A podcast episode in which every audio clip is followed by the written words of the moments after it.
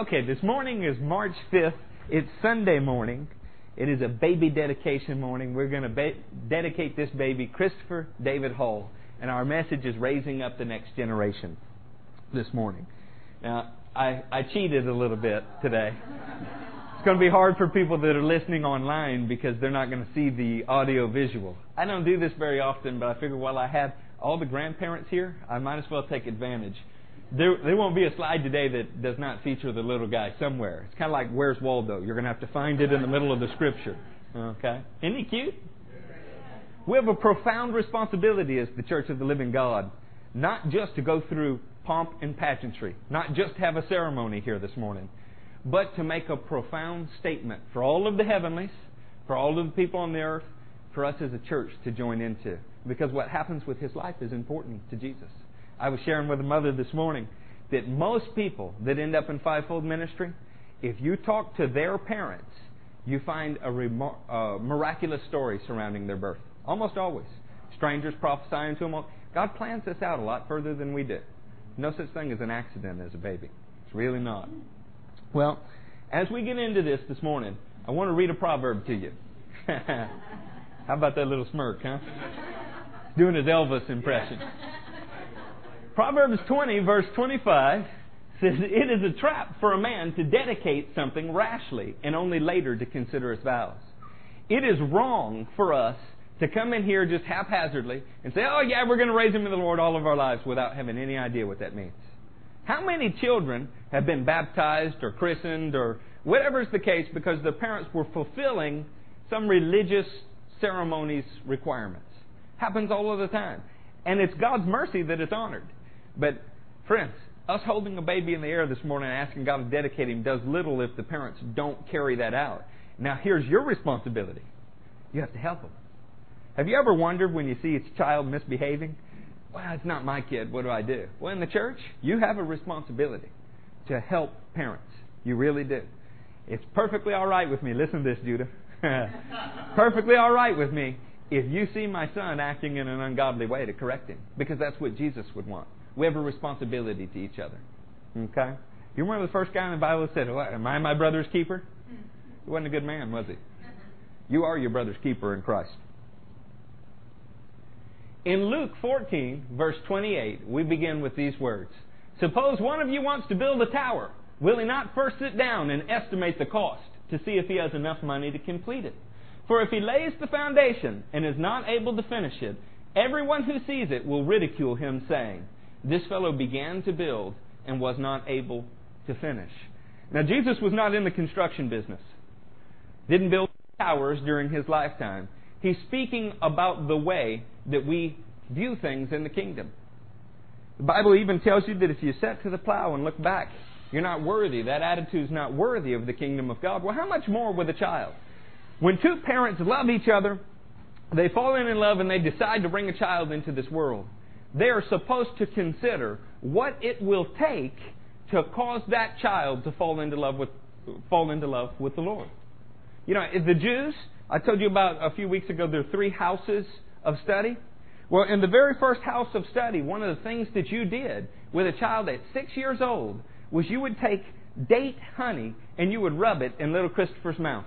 You'd rub it in his mouth as you read the word. Sometimes you would even take cookie like bread and put the word on it and have them eat it. The idea was from their earliest days, they would see that the Word of God is pleasant, it's sweet, it's something to delight in. Think about your homes. do your children, do your neighbors, do your loved ones see the Word of God in your life as something to delight in? Or is it just restriction? Is it just bondage? Is it just something we must do because we're Christians? You know? Is the Word of God like a big burden on your shoulders that you walk around with, sorry that you have to carry it? Or is it a delight? Something that you look forward to? This affects children. You ever wonder why pastors' kids are usually the worst? They hear their daddies talk about the Word, but they don't see them live the Word. Children are good at picking out hypocrisy. What they want to see in your life is a relationship. They want to see that when daddy prays, he means it. My boy got to pray with me about a house here recently. Looked like it couldn't come about. Other people bought the house. My son anointed the door with oil and prayed. And he asked me every day about the house. I bet at nine years old now, he will remember all the days of his life that he prayed with daddy for a house and he got the house. My younger son gave up his piggy bank, his little war chest of uh, treasure, to get the older son a Bible. Those are the kind of things that you want to instill in kids from the earliest days. You know? I know this morning David exercised some discipline in one of the kids' lives. Grandparents, that's not a bad thing. I know it's hard for you to see your kids beating their children. It's hard. It hurts. And it's absolutely necessary. Because the result is somebody that will make you happy when you're old, be a reward to you. Uh oh. The benefits of doing it right. Psalms 102 teaches us the children of your servants will live in your presence. Presence. Their descendants will be established before you. You ever heard somebody's family line got cut off? Bus crash, everybody died, no more descendants. A couple times in the Bible, people that did not do well, their family line was cut off. That's very sad. The Bible promises us, though, that when you live in the presence of God, you'll teach your children to live in the presence of God, and your family line will endure forever. You know, this is the second little boy that is born to David and Jennifer Hall. That means that the righteousness that Fred Hall sought out for his family, established in his children, is now reaching the third generation. So there will be righteous Halls walking on the earth when Jesus returns, provided they do what the Word says. Isn't that good news? That moves me. Moves me when I look through my genealogies, my family history, when I talk with my grandparents, when I do this, this moves me. In fact, I'm on a mission to go backwards in my family for all those that are living. And even though we may not have all started right, we can start again today. That's the freshness of the gospel. Isn't that beautiful? Psalm 112, verse 1. Praise the Lord. Blessed is the man who fears the Lord, who finds great delight in his commands. His children will be mighty in the land. The generation of the upright will be blessed. Every mother, every father, every grandmother, every grandfather wants their children to do good things. You want to see a mother worry? Tell her her son's not doing well at work. You know, she can't sleep.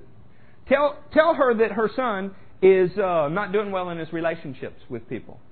You know, long after the son's forgotten about the comment and is going about his day, the mother's still sitting there anxious about it, nervous about it. That's because our children are supposed to be mighty in the land. This is a blessing from God. When you walk in the ways of God, He will cause you to prosper when others fail. He will cause you to succeed when there's a famine, even. That's a blessing. So we want to get this right. Proverbs 17:6 says, "Children's children, that's grandchildren, are a crown to the aged, and parents are the pride of their children." There's supposed to be a relationship between Judah and Bobby and I. All three of us are in here today. There's supposed to be a relationship between Judah and Gary Kinchin and I. These are relationships where we're supposed to be able to take pride in each other's lives because we see godly behavior and we want to imitate it. More than we want to imitate it, we want to please the other one and we know what makes everybody happy is to live like God would want. This is a family unit. Sounds a lot like a church, doesn't it? It's why in my life church has always been the family unit. My parents who raised me one time asked me, It's like you love that church more than you love us. I looked them right in the eye, got us my witness, and I said, I absolutely do. But you can join the church. they did. the foundation for raising children has got to take place in marriage. You'll see that from the very beginning of the creation, in Genesis 2:18, we see something here. It says, "The Lord God said, it is not good for the man to be alone." All you men should say amen. You single men in here should say amen twice. It's not good for us to be alone. In fact, when you find a man who is walking in his calling with God and is alone, Paul calls it a special gift. That's, that's not, he wished everybody could have that gift, but they don't. He, he covered this in Corinthians 7. It is a special gift to not need a spouse. Most of us need a spouse. If you live with me for a week, you'll find out all the reasons I need a spouse. I'm incapable of getting through the day without one. And not just any spouse, one that God picked for me. Now the Lord God had formed out of the ground all the beasts of the field and all the birds of the air. He brought them to the man to see what he would name them. And whatever the man called each living creature, that was its name. So the man gave names to all the livestock, the birds of the air, and all the beasts of the field. But for Adam, no suitable helper was found. It's not enough for a man just to have the, any wife, any helper. There has to be a wife, a helper that is suitable. Now, please don't say any names, but think with me for a moment of the marriages that you know where people were not suitably matched. The Bible's word for peace is shalom. That's the Hebrew word, shalom. Shalom, we translate as peace. Peace in our language basically means the absence of strife, right? That's not the kind of peace that the Bible describes, though. Shalom conveys a sense that all is right in the creation. Perfect unity from God all the way down to the children, to even the animals in the house. Peace means more than the absence of strife. It means the perfect flowing of God's Spirit in your home. When Jesus said, let your peace rest on a home, that word is shalom bayit, peace in the home. He's not talking about let there be an absence of strife, although that's one of the, the benefits. He's talking about let God's authority be recognized throughout the home. Let it flow like water downhill. From the Father of our heaven, or of our spirits in heaven, right on down through the husband, through the wife, through the children. This peace takes work, though. And part of it is you need a suitable helper.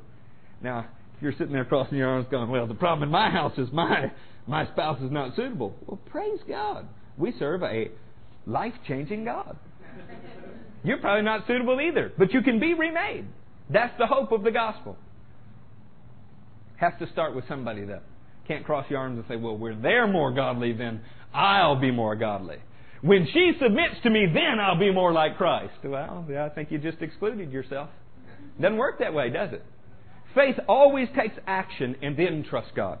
Faith always takes a step and trusts God that it will work. Faith never stands back and says, God, if you do, then I will do. That's not faith. Anyway, the Lord, or um, verse 23, the man said, This is now a bone of my bones and flesh of my flesh. She shall be called Wow, man. For she was taken out of man.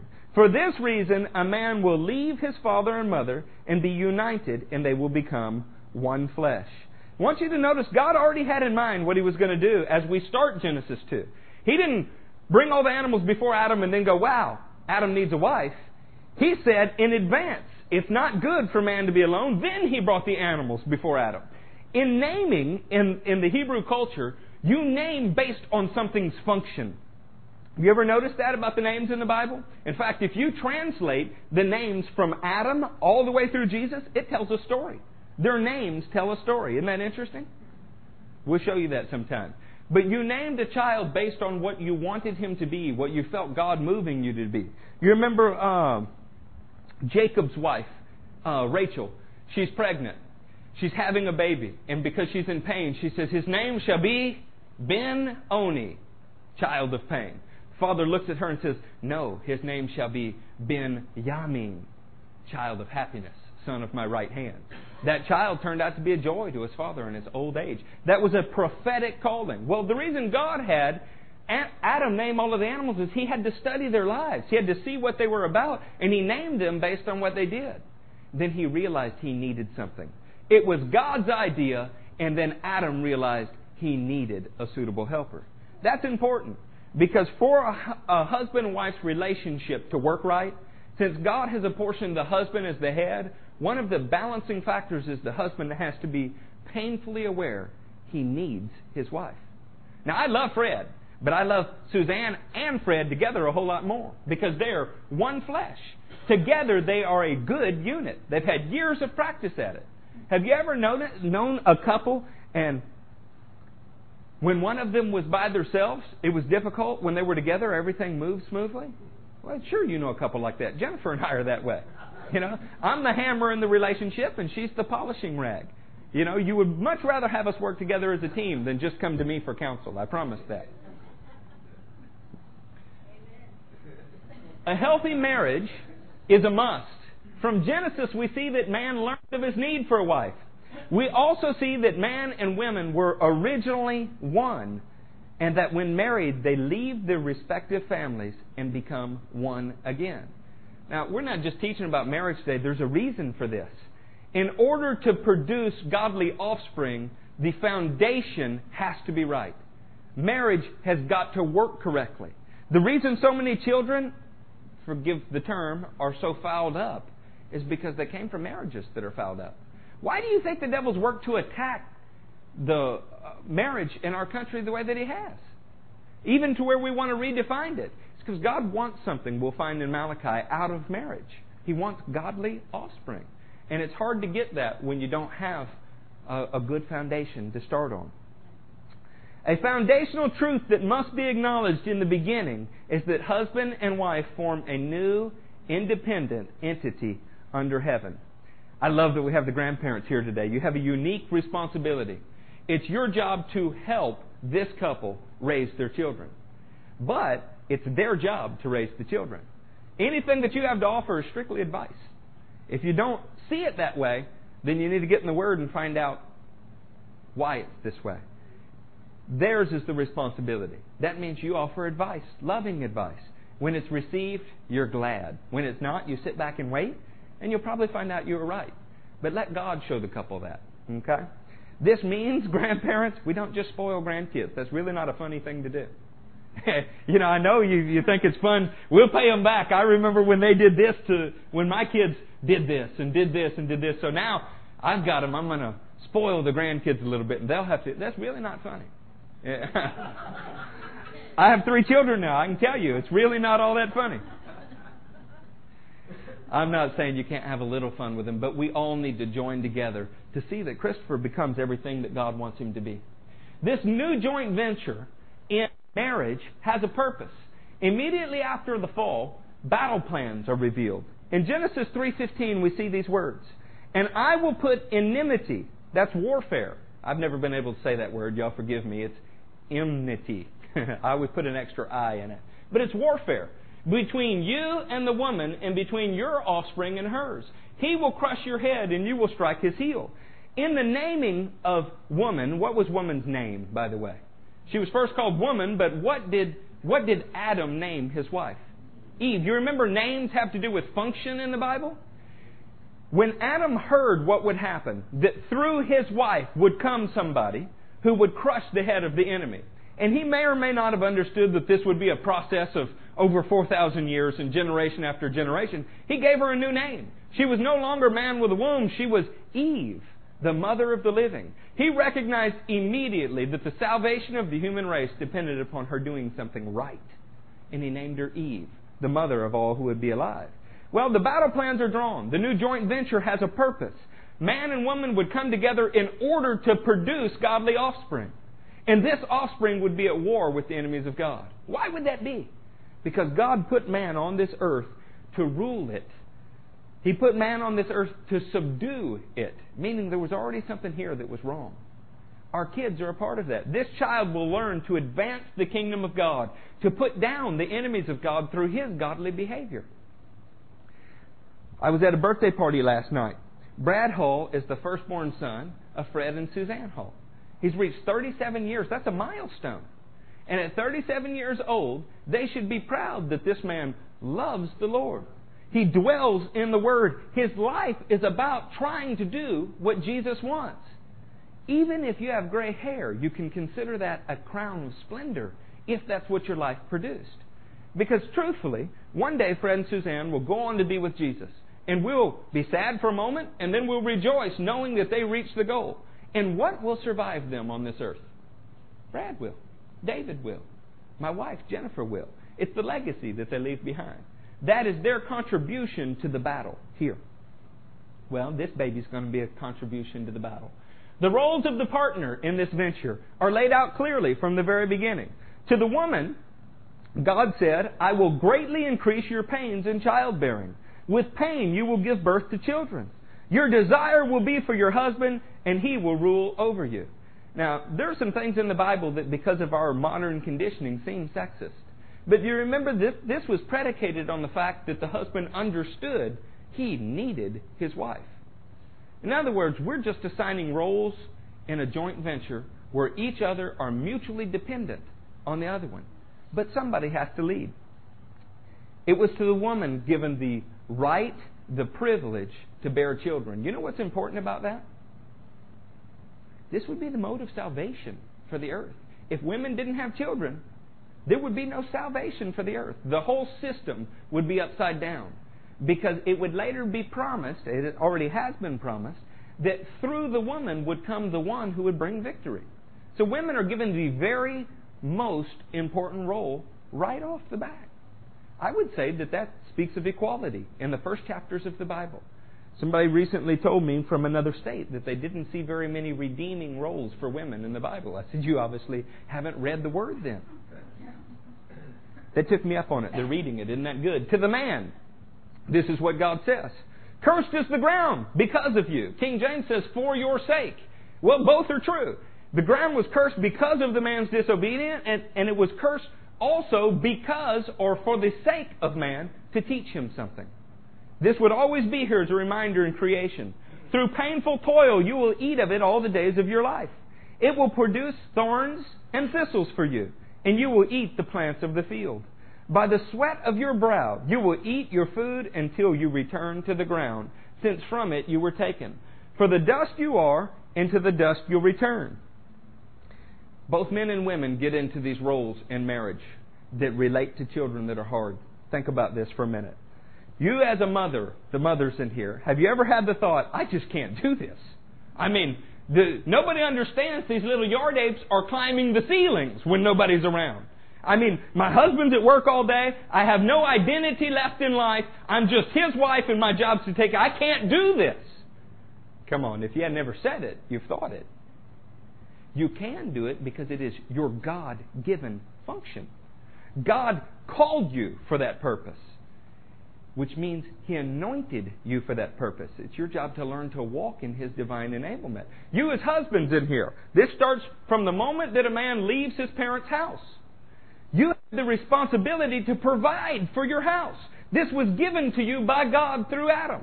Now, you may not be a farmer, but there's going to be resistance. It was told to Adam in the beginning the ground that you are working for your food will resist you because there's resistance to us in the creation. When you go to work and you think, I just can't do this anymore, I need to quit. You need to know God's divine enablement is upon you to do it. Dave and Jennifer can look back at the last 10 years of their life and see that things they thought they couldn't do, they have in fact done. And done pretty darn well in many cases. We need to develop the attitude and the idea that says, This is my role in life. This is my calling first. When you ask a Christian, what is your calling? You usually hear to be an evangelist, to be a prophet, to be this, to be that. Your calling first and foremost is to raise godly children and to perform your roles well. Otherwise, everything you do in your life will be lost. It'll be lost. One generation away from apostasy is the church. You realize that? You can all have faith that moves mountains, and if you don't impart it to your children, in the next generation, what Jesus accomplished on the earth through you is gone. Eli's family line got cut off in the Bible. How sad. Man had been a high priest in Israel, and his family line got cut off, meaning everything that he did was lost at that point. What a shame. It's important that we get this right. In very general terms, you can see that their restoration would come as the husband worked to provide for the family and the wife produced godly offspring. This were the roles. It's not okay, husband, for you to decide you don't want to work anymore. Not okay. Not okay, wife, for you to decide, I'm just not taking care of these kids anymore. It was your God given role. But here's something that's important. In understanding your role, it doesn't mean that they're mutually exclusive. It doesn't mean that they can't overlap. It doesn't mean that a godly wife mentioned in Proverbs 31 doesn't help her husband make a living. It doesn't mean that a godly husband does not help his wife instruct the children. They're supposed to overlap. It's just that you each have primary responsibilities. That's for the children's benefit. Have you ever seen guys, too, by the way? There's a reason mostly we have women working in children's church. It's not because we're sexist, it's because we recognize where people's talents are. The reality is, they're far better at it than we are. You put me back there for an hour, and I feel like I have been through Vietnam. And the kids feel like they've been through Vietnam. I have a unique parenting style. I walk into the room, I demand obedience. If I don't get it, I discipline. I found out that that's good for children sometimes, but that's not all they need. They need something that mommy is able to do for them that daddy just, you know, when Jennifer leaves me with the kids all day and she comes back from somewhere, they're usually seated along the wall, you know, legs crossed, arms folded, not allowed to speak. To me, that's being a great dad. You know? And she says, "Well, did they get to do anything?" I said, "Well, they didn't hurt each other." She said, "Well, but you know, did they? Did y'all have fun?" I said, "I had a great time." You know. These roles are meant to overlap. They're not mutually exclusive. The purpose of this joint venture is that Adam understood that he and his wife together would produce this offspring.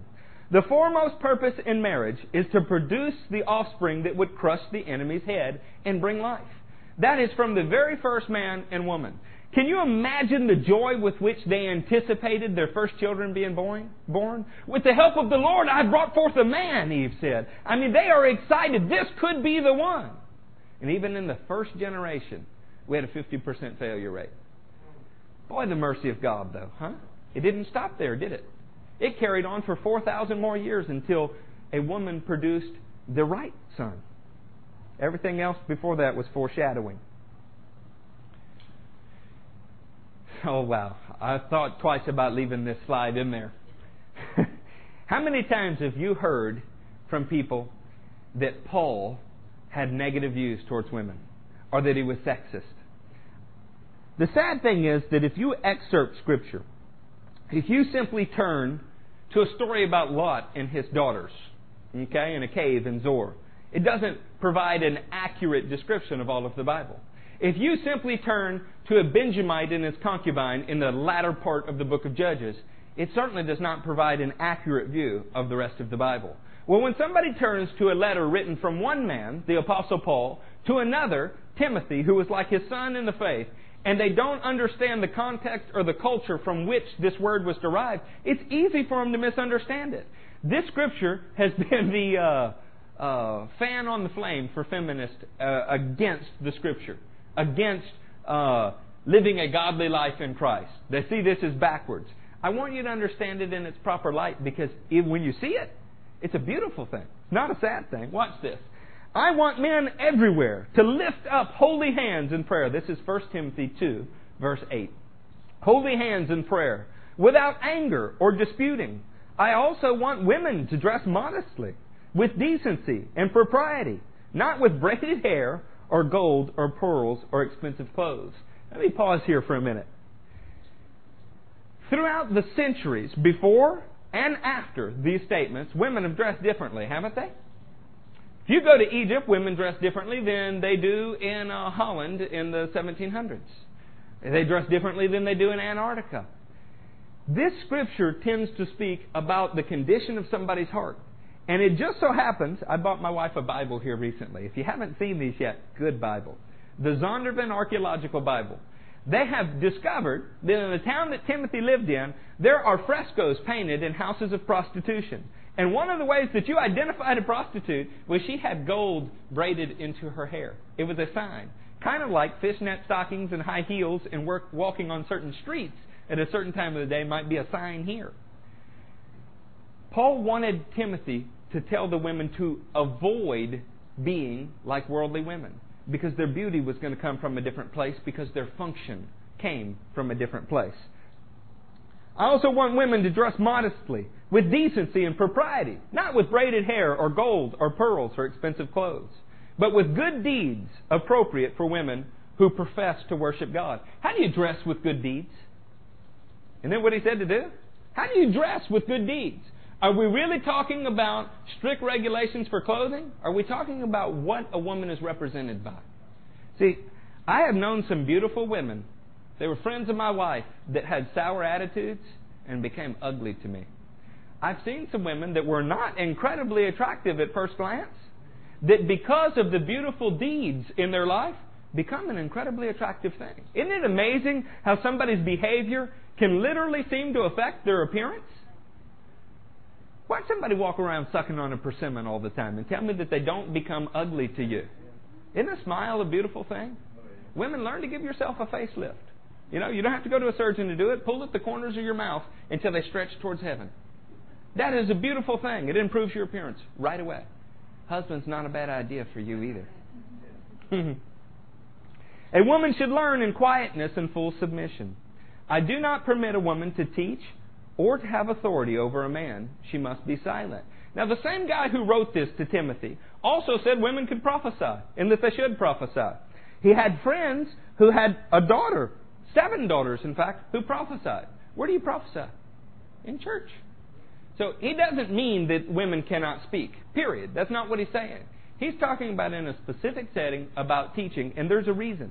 He's getting to it. Verse 13 For Adam was formed first, then Eve. And Adam was not the one deceived. It was the woman who was deceived and became a sinner. Boy, if you stop there, that sounds so ugly, doesn't it? Doesn't it sound like eh, all the problems in the world have to do with the woman? Well, if you are tempted to think that, you also need to realize that every solution that has ever entered the world came through a woman because you couldn't be here if you did not were not born of a woman. Okay? There's some real balancing thoughts in Scripture that keep you from viewing men and women as independent of each other. But this is not what he's saying. He's simply laying down that original foundation in a marriage. The husband was the head, and then the wife. He's saying that it would be out of order for a wife to chide her husband in a church service and correct his teaching. That's what he's trying to say. But here's what we wanted to get to. But women, or your footnote in the NIV will say she because all women were represented in Eve. She was the federal head of all females that would come from her. Okay? But women or she will be saved or restored through childbearing if they continue in faith, in love, and holiness with propriety. Now, at first glance, that sounds like God's desire for Jennifer here is to keep her barefoot and, and pregnant and in the kitchen, right? Isn't that what you've heard from people? Nothing could be further from the truth. God's desire is for Jennifer and David together as a unit to produce children that will advance his kingdom on this planet, which is why man was put here in the first place. Woman, when, when man and woman fell from grace, the hope, the restoration hope that was given, was given centered around children being born. Specifically, a child who would come. But every child brings that hope. That's the attitude that women were supposed to walk in. That's what Paul was trying to teach. As one who is empowered, empowered that salvation will come through her children, that awesome works for the kingdom of God will come through her children. This is something you take pride in, not something that you wear as a ball and chain. Is this arcane or is it progressive? Well, Paul understood the pattern. He's teaching that women everywhere are saved in the same hope as Eve that the seed from her body will crush the enemy. I would say that's empowering to women. If I was a feminist, and I'm not, I'd put that on a poster as why women are strong. For this to happen, everyone needs to understand and embrace their roles. Jesus has already come, so why go on with childbearing? The body of Christ is not complete yet. That's why. He said, well, Mary did her job well. She was a virgin who had a baby who crushed the head of the enemy, so the prophecy is fulfilled. Wrong, saints. The prophecy just started to be fulfilled. Jesus is called the head, seated at the right hand. But every child that is born to the kingdom of God since forms his body. And when the body on earth meets the head in heaven, we have the kingdom of God on earth. It's said figuratively to be that way now, and yet you see that it's not. Does that make sense to you? That child will help complete the body of Christ. Her parents did a, or his parents did a noble thing by bringing him into the world, by raising him in a godly way. You ever looked at people raising kids and carrying around the diapers and the strollers and everything and thought, oh man, why bother? You know, our, our birth rates drop every year in this country. There was a time my father came from a family, six brothers? Six brothers and a sister? Or it was six total? Five uh, brothers and a sister. That's unusual today. You tell somebody, hey, I have six siblings, and they look at you like you're crazy. You know? Depending on their political persuasion, they might look at you like you've abused your wife in some kind of way. This is an honor, though. in Louisiana, it's just a mark that you're Catholic, that you don't believe in, in contraception. Well, I'm not Catholic, but I believe that we should have children. I believe that you should have children. The joint venture is attacked. you want to see that again? Nah. I don't want to do that. The joint venture is attacked. From the beginning, Satan has worked to steal, to kill, and to destroy. John 10:10 says, "The thief comes only to steal and kill and destroy. I have come that you may have life and have it to the full." He's worked to steal the promises of God from our hearts. When your child's born, rather than think of all that he can do for the kingdom of God, all the ways that he'll advance the kingdom of God, the ways that they'll complete the body of Christ, what are we tempted to think? How am I going to pay for this? How on earth are we going to feed these kids? How am I going to raise this child? I already got three, and I don't think I can handle a fourth. You can because God says you can. He's worked to kill our children, literally and figuratively. The source of redemption. How many children have we lost in the last, well, since Roe v. Wade? How many children have we lost that were meant to advance the kingdom of God? Has the devil worked to kill our children? Yeah, even before birth. Then after birth. Boy, the number of near misses my kids have in a week is amazing. Gabriel's already got scars all over his head, you know. And most of all, his work to destroy our marriage covenants so that we do not produce the fruit God intended. You know, there's no mistake that the divorce rate in the world and in the church is similar. It's no mistake that that's the case. If you can break down the foundation of a marriage, you don't have the chance to raise the children in the way that they should. One of the most attractive things about my wife when I met her, a lot of attractive things that we probably don't need to cover here this morning, but one of the most attractive things about my wife when I met her was that her family seemed to be in order. That's not something you would think would be on a 15 year old boy's mind, huh? I didn't even know it was. I just knew there was something comforting about their house. Brothers and sisters seemed to love each other. The father and the mother seemed to love each other.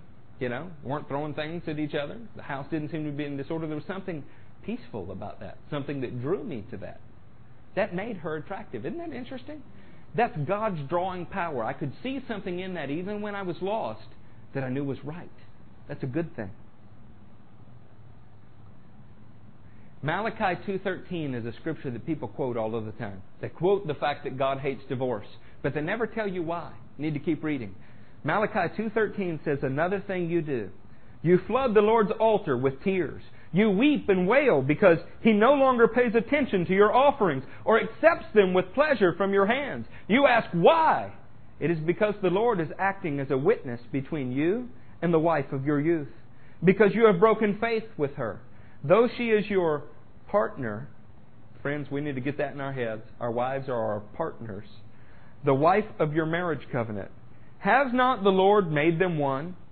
In flesh and spirit they are His. And why? Why did God do this? Malachi asks the question, then he answers it. Because he was seeking godly offspring. So guard yourself in your spirit and do not break faith with the wife of your youth.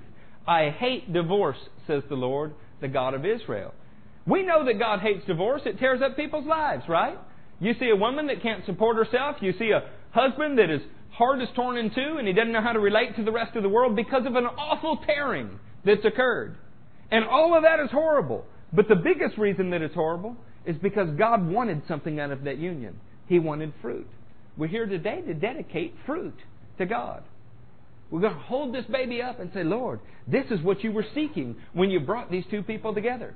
This is the product of their life, or at least one of the products of their life. It's what God was seeking. You know, there are all kinds of things that the Bible speaks of negatively. You know, everybody in here would agree adultery is bad, right? But when you think of adultery, the first thing you think of is, is an unfaithful husband or wife. The Bible calls all kinds of things adultery, though. Israel was said to have committed spiritual adultery. Ezekiel 23 is probably the most graphic description of that in all of the Bible. I mean, I couldn't even read it to my son. I don't think I could explain it to him. And literally, what God is trying to convey is an awful tearing. Anything a husband and wife do in their home that causes the two people who are one to start to tear into different directions, God calls awful. We're going to see Jesus says that this ought never happen. What God's put together, let no man separate. That word for separation is where you get adultery from. Now, the reason I'm bringing that up is because in this couple's life, I have no fear that either one of them are going to commit uh, what the world would call adultery. But have you ever heard the, the phrase, oh, well, we just grew apart? Friends, that doesn't happen.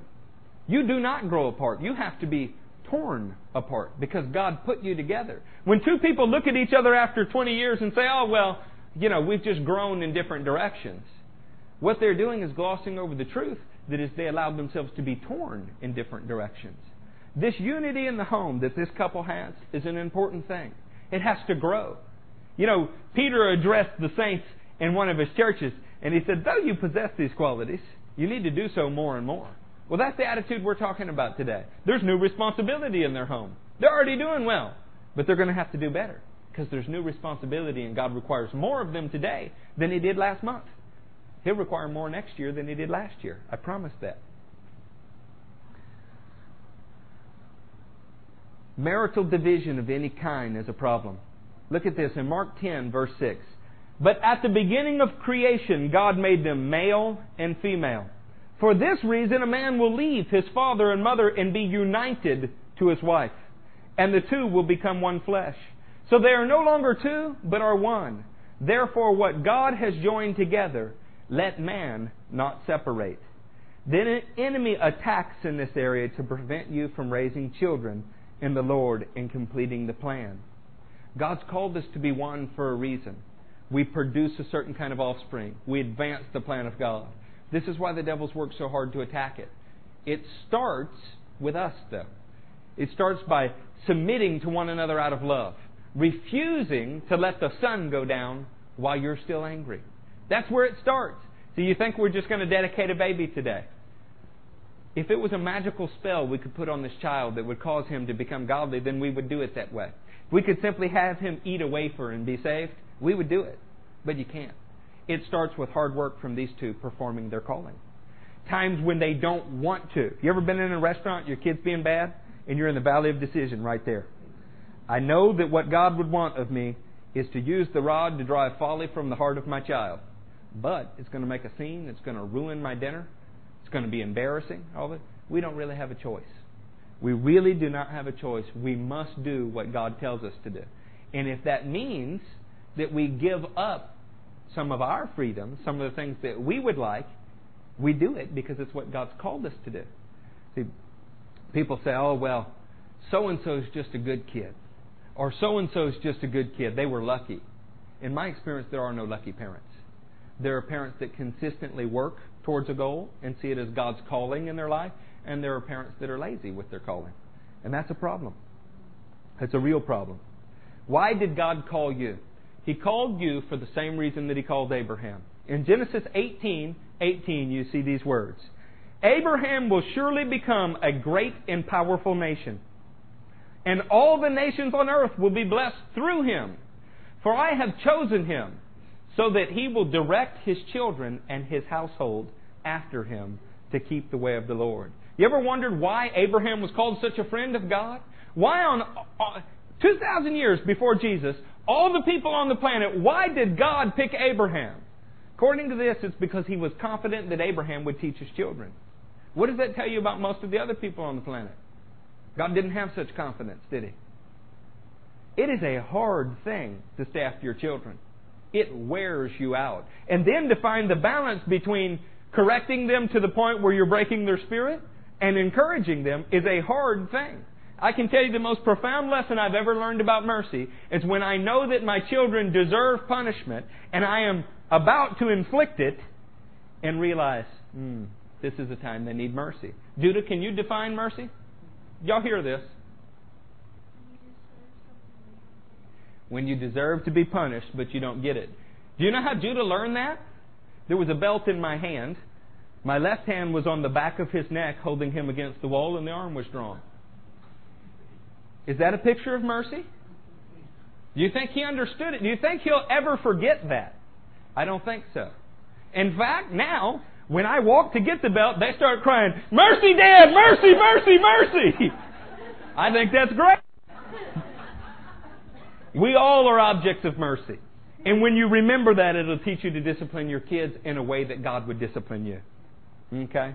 It's not all just loving patting on the back, but it's also not all fear and a stick over their head. There's a balance, and it is hard work to strike the balance. That's why God called two of you as well. Help you find that. What the God of the universe has invested in you was intended to be passed on to the next generation. Psalm 78 teaches us in this way, starting in verse 1. O my people, hear my teaching. Listen to the words of my mouth. I will open my mouth in parables. I will utter hidden things, things of old. What we have heard and known, what our fathers have told us, we will not hide from their children. We will tell the next generation the praiseworthy deeds of the Lord, His power and the wonders He has done.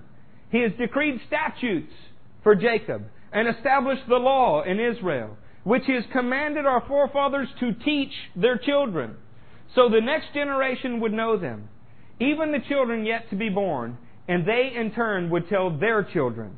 Then they would put their trust in God and would not forget His deeds, but keep His commands.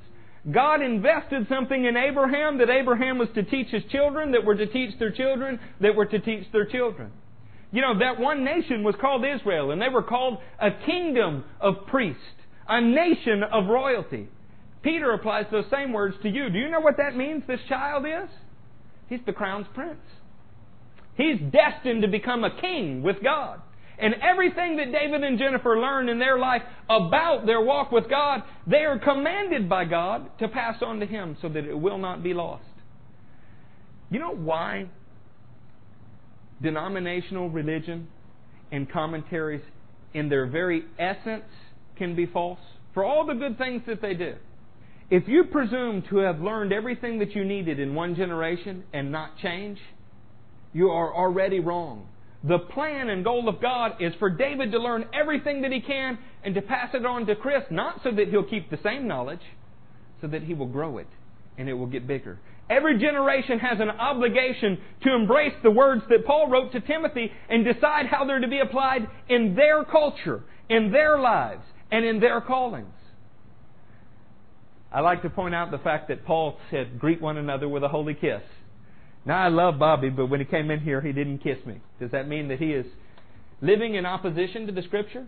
It means that this generation has embraced that Scripture, those that love the Lord, and decided what God was saying in His living Word to them. We didn't rely on somebody 500 years ago to tell us what it meant. We are embracing it for ourselves, asking and being guided by their wisdom. Those that went before us in the faith have the role of grandparents. It's advice. I'm sorry, that's commentary kind of off the subject.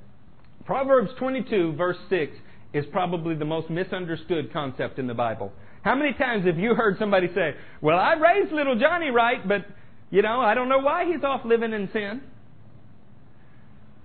Proverbs 22, verse 6 tells us to train a child in the way that he should go, and when he is old, he will not depart from it.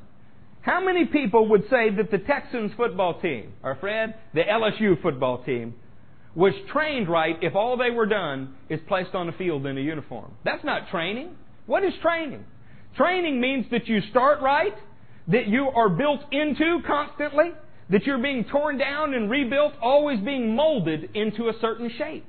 In fact, discipleship has its roots in discipline, chosen by the Master because he believes you can become like him, and then your whole life is pushed in that direction. To train a child in the way that they should go is not simply to dedicate them, it is to live a life dedicated to them, serving them so that they will learn to serve your Father.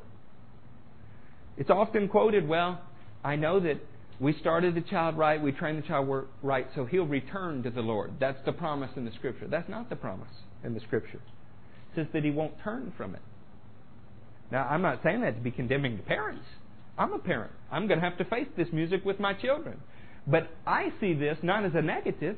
I see it as a very positive thing. This is a promise to me that if I will invest in my kids, if David and Jennifer will invest in their kids, not by providing for their college, although that's a great thing, not by providing for their clothing, although we all like clothed kids, not by just feeding them, although they do like to eat, but by making sure that they learn to walk in covenant with God, I won't have to worry about them not being mighty in the land, not walking in the presence of God, and not dwelling in the presence of God.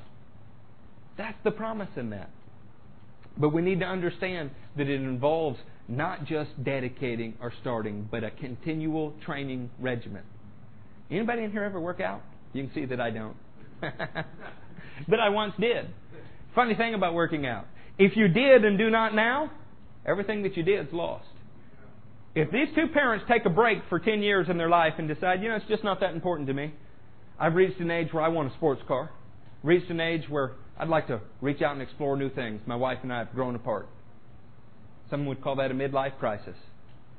If that happens, you know who will suffer? The children, because the investment that happened in them when they were young was just training, but the training has to be complete. So it won't happen, right? We're going to take vows in a little while. Just like in a marriage. In Exodus 12, you are taught as a Jew to let your children ask you questions, to do things in their presence so that they ask. Now, as a parent, I can tell you firsthand, having curious little boys, how annoying this can be. Dad, why does the car do that?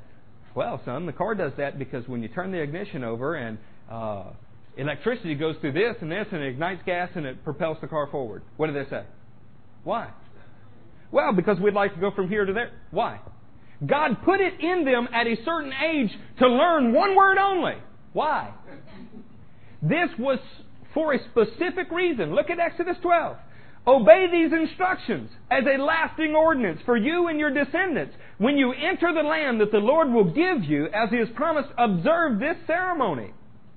And when your children ask you, what does the ceremony mean to you? Then tell them, it is the Passover sacrifice to the Lord. It goes on and on and on. You're even told in Deuteronomy 6 to impress the commands of the Lord upon your children. Do you know what the word impress means? In Hebrew, this is literally to stamp with force upon something. The Jews took this so seriously, I guess I ought to read it to you. These commandments that I will give you today are to be upon your hearts. Impress them on your children. Talk about them when you sit at home and when you walk along the road. When you lie down and when you get up, tie them as symbols on your hands and bind them on your foreheads. Write them on the doorframes of your houses and your gates. Everything in the parent's life is meant to impress something upon the children. Sometimes that takes pressure. Sometimes it takes force. But it is your job as a parent have you ever stamped something into leather? I have. It's hard to do. You have to prepare the leather. You have to find something that is uniquely shaped so that you get the right impression. Then you have to hit it very, very hard. I'm not trying to teach you to abuse your children. I'm telling you that it does not always come natural to them to do God's will. And you have to shape the environment. You have to find the right tools, and you have to apply the proper force to get it to occur. But you will eat that fruit later. There'll be a joy to you. It'd be a good thing. What David did this morning was not an easy thing for him to do. He had to go discipline one of his children. That was not an easy thing to do, and yet it is his calling. It's a high calling. He's not just called to preach or to teach or to heal the sick or raise the dead. He's called to raise his children. You're called to help him in it. The foundation for marriage is the husband and wife coming together, and that's meant to produce children. Did you know that the foundation for ministry in the Bible is a godly family? Over and over and over. You see it in 1 Timothy 3, and we're not going to read all of these. That when you choose a husband and, and a wife and a family, actually, when you choose a minister, the requirements are that their family look a certain way. Why is that? Because if you didn't excel in the first calling that you were given, you're not fit to serve in the church. That's what the Bible teaches. You are supposed to excel in that calling, and then ministry flows out of your home. If my household is in order, you will sense it when you walk into it. Just like I sensed it at 15 years old, lost, walking into the Hall's house for the first time. I could tell. I didn't know what I could tell.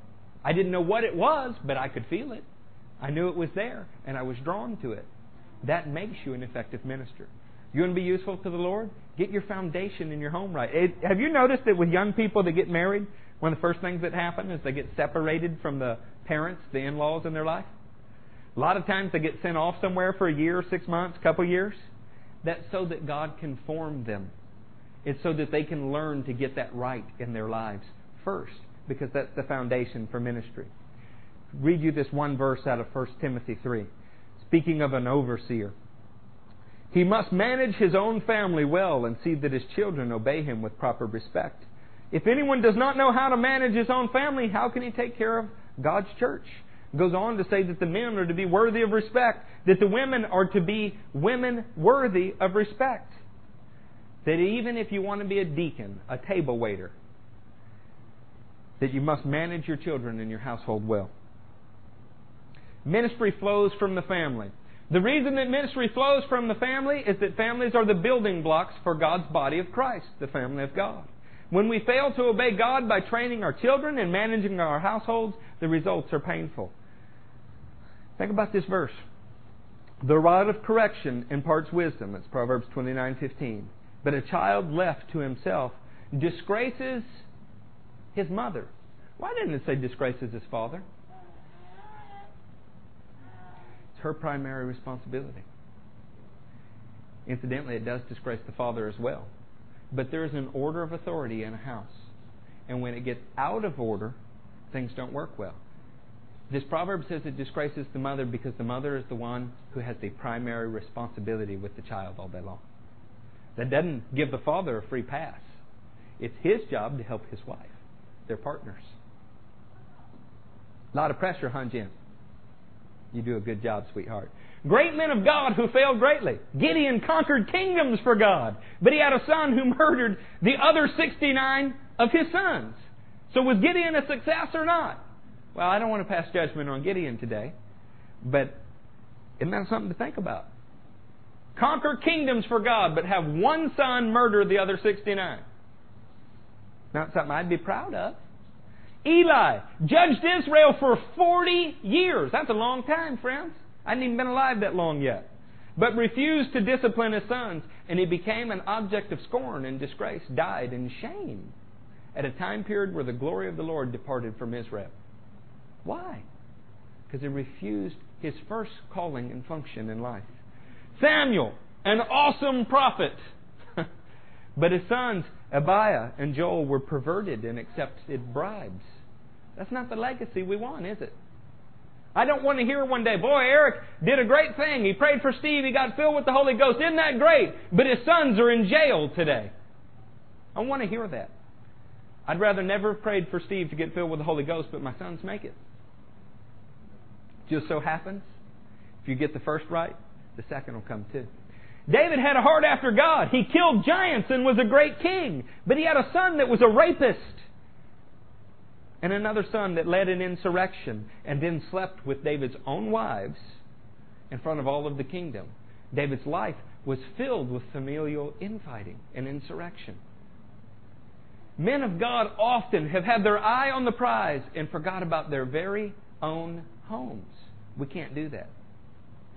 Solomon, wisdom beyond measure. But his children burst the civil war in Israel that split the kingdom into two halves, northern and southern southern. Isn't that amazing? Here's the right examples. I'm going to read you these and we're going to quit. We're right on an hour and y'all are tired, huh? Didn't give you enough coffee. Susanna put you next to Mary there. You see that? Luke 1, verse 26. In the sixth month, God sent the angel Gabriel to Nazareth, a town in Galilee, to a virgin pledged to be married to a man named Joseph, a descendant of David. The virgin's name was Mary. The angel went to her and said, Greetings, you who are highly favored, the Lord is with you. How awesome. Mary was greatly troubled at his words and wondered what kind of greeting this might be. But the angel said to her, Do not be afraid, Mary. You have found favor with God. You will be with child and give birth to a son, and you are to give him the name Jesus. He told her that she was highly esteemed, that she had found favor, and so God was giving her a son. Today, we act like it's some kind of punishment at times if a woman has a child. It was a mistake that shouldn't have happened. She should have the right to choose something else. This was the highest calling in a woman's life to give birth to children. And it fell on Mary. He will be great and he will be called the Son of the Most High. I wonder what Christopher will accomplish in his life. Is this the next Billy Graham? Sitting here. Is this one of the end time prophets who calls down fire? You know, what will he do? Will he raise the dead? Heal the sick? Will he preach and people tremble? What will happen in his life? We don't know. He's got all the potential in the world before him. And he will reign over the house of Jacob forever. His kingdom will never end. Verse 34 How will this be, Mary asked the angel, since I'm a virgin? The angel answered, The Holy Spirit will come upon you, and the power of the Most High will overshadow you. So the Holy One to be will be born, and will be called the Son of God. Even Elizabeth, your relative, is going to have a child in her old age, and she who is said to be barren is in her sixth month, for nothing is impossible with God. Look at Mary's response. David, Jennifer, hear Mary's response. I am the Lord's servant, Mary answered. May it be to me as you have said. Then the angel left her. I want you to think about this for a minute. This girl was probably 14 years old. She was pledged to be married to a man who might not understand, can you imagine? Might not understand that although she was a virgin, she's having a baby. How would you like to go explain that to somebody? there is a good chance that she could be stoned. Good chance. Best case scenario, scenario for her, be put away quietly. And she's probably 14 and is going to have the responsibility of a baby. Looking at being ostracized by her family, ostracized by the man who would want to marry her, having to provide for a baby and a social outcast. And yet, what is her response? May it be to me as you have said. Why? Because the glory of the calling outweighed the cost. You're going to build the tower, you need to count the cost and see whether or not you have what it takes to complete it. She did. And she said, Hey, I want this. That's the calling of a mother. That is a high calling. That's an awesome thing. Manoah, Samson's father. Judges 13, verse 6. Then the woman went to her husband and told him, A man of God came to me. He looked like an angel, very awesome. I didn't ask him where he came from, and he didn't tell me his name. But he said to me, You will conceive and give birth to a son. Now then, drink no wine or other fermented drink, and do not eat anything unclean, because this boy will be a Nazarite of God from birth until the day of his death. Then Manoah prayed to the Lord, O Lord, I beg you, let the man of God you sent to us come again to teach us how to bring the boy up and how he's to be born. Mary said to the angel and said of God, Let it be done to me as you've said. This man, when he finds out he's going to have a son, says, Lord, I beg you. This is exciting. But send a man of God to me to teach me how to do it. Both attitudes are necessary. One that says, Oh, I'm ready to embrace this calling. It's worth it. And another that says, But I need you to teach me, Lord. I need you to tell me how to bring up this child. I wasn't given a manual how to bring up my kids. Neither was David. There are times we're going to get it wrong. Your grandparents will know. You've been there, you've done it before, you've seen it. We need God to show us. The last one's Hannah, Samuel's mother. Y'all heard I said last one? Y'all are glad, huh? Chairs get hard. After he was weaned, 1 Samuel 24, she took the boy with her young as he was, along with a three year old bull, an ephah of flour, and a skin of wine, and brought him to the house of the Lord at Shiloh. When they had slaughtered the bull, they brought the boy to Eli, and she said to him, As surely as you live, my Lord, I am a woman who stood here beside you praying to the Lord. I prayed for this child, and the Lord has granted me what I asked of him. So now I give him to the Lord for his whole life, and he will be given over to the Lord. Not only do you have to embrace the calling as a parent and say, May it be done to me as you said, you also have to ask, Lord, send me a man of God to teach me to do this. That's happened by way of the Word, by the way of this fellowship, by way of the Spirit. And then you have to be willing to say, This baby that I've cared for for so long, whatever you want out of him, you can have, Lord. Now that's easy as long as it's a doctor or a lawyer, right? What if it's a martyr? What if it's a prophet? What if it's somebody that never sees monetary success but advances the kingdom mightily? Is that okay, Mom? Is that okay, Dad? We shake our head yes, but even Mary, who knew the prophecies over her son, heart was pierced with grief because she had to watch it. Can you imagine that? I can't. Be honest. Keith Green sings a song called I Pledge My Head to Heaven. And in the song he says, Though my son is kicked and beaten, ridiculed and scorned, it brings me to tears almost every time I hear it because I've got sons. And I know that that's the kind of God that we serve. Not one who wants to hurt your children, but one that says they belong to me and not you. I want you to give them back to me. Trusting that He can do more with them than we can do. David and Jennifer Hall. Jennifer ran out. That's not good. We're going to have some vows. So maybe Lynette, you could get Jennifer? Can you ask her to come back in here? These vows, church, are going to be witnessed by you. And in witnessing a vow, you have an obligation to help the parents keep it. You know why there's best men at weddings? You've heard everything in the world from he's the guy who defends the bride from being stolen. My wife loves that movie about the seven brides for seven brothers. I think she got that from Suzanne.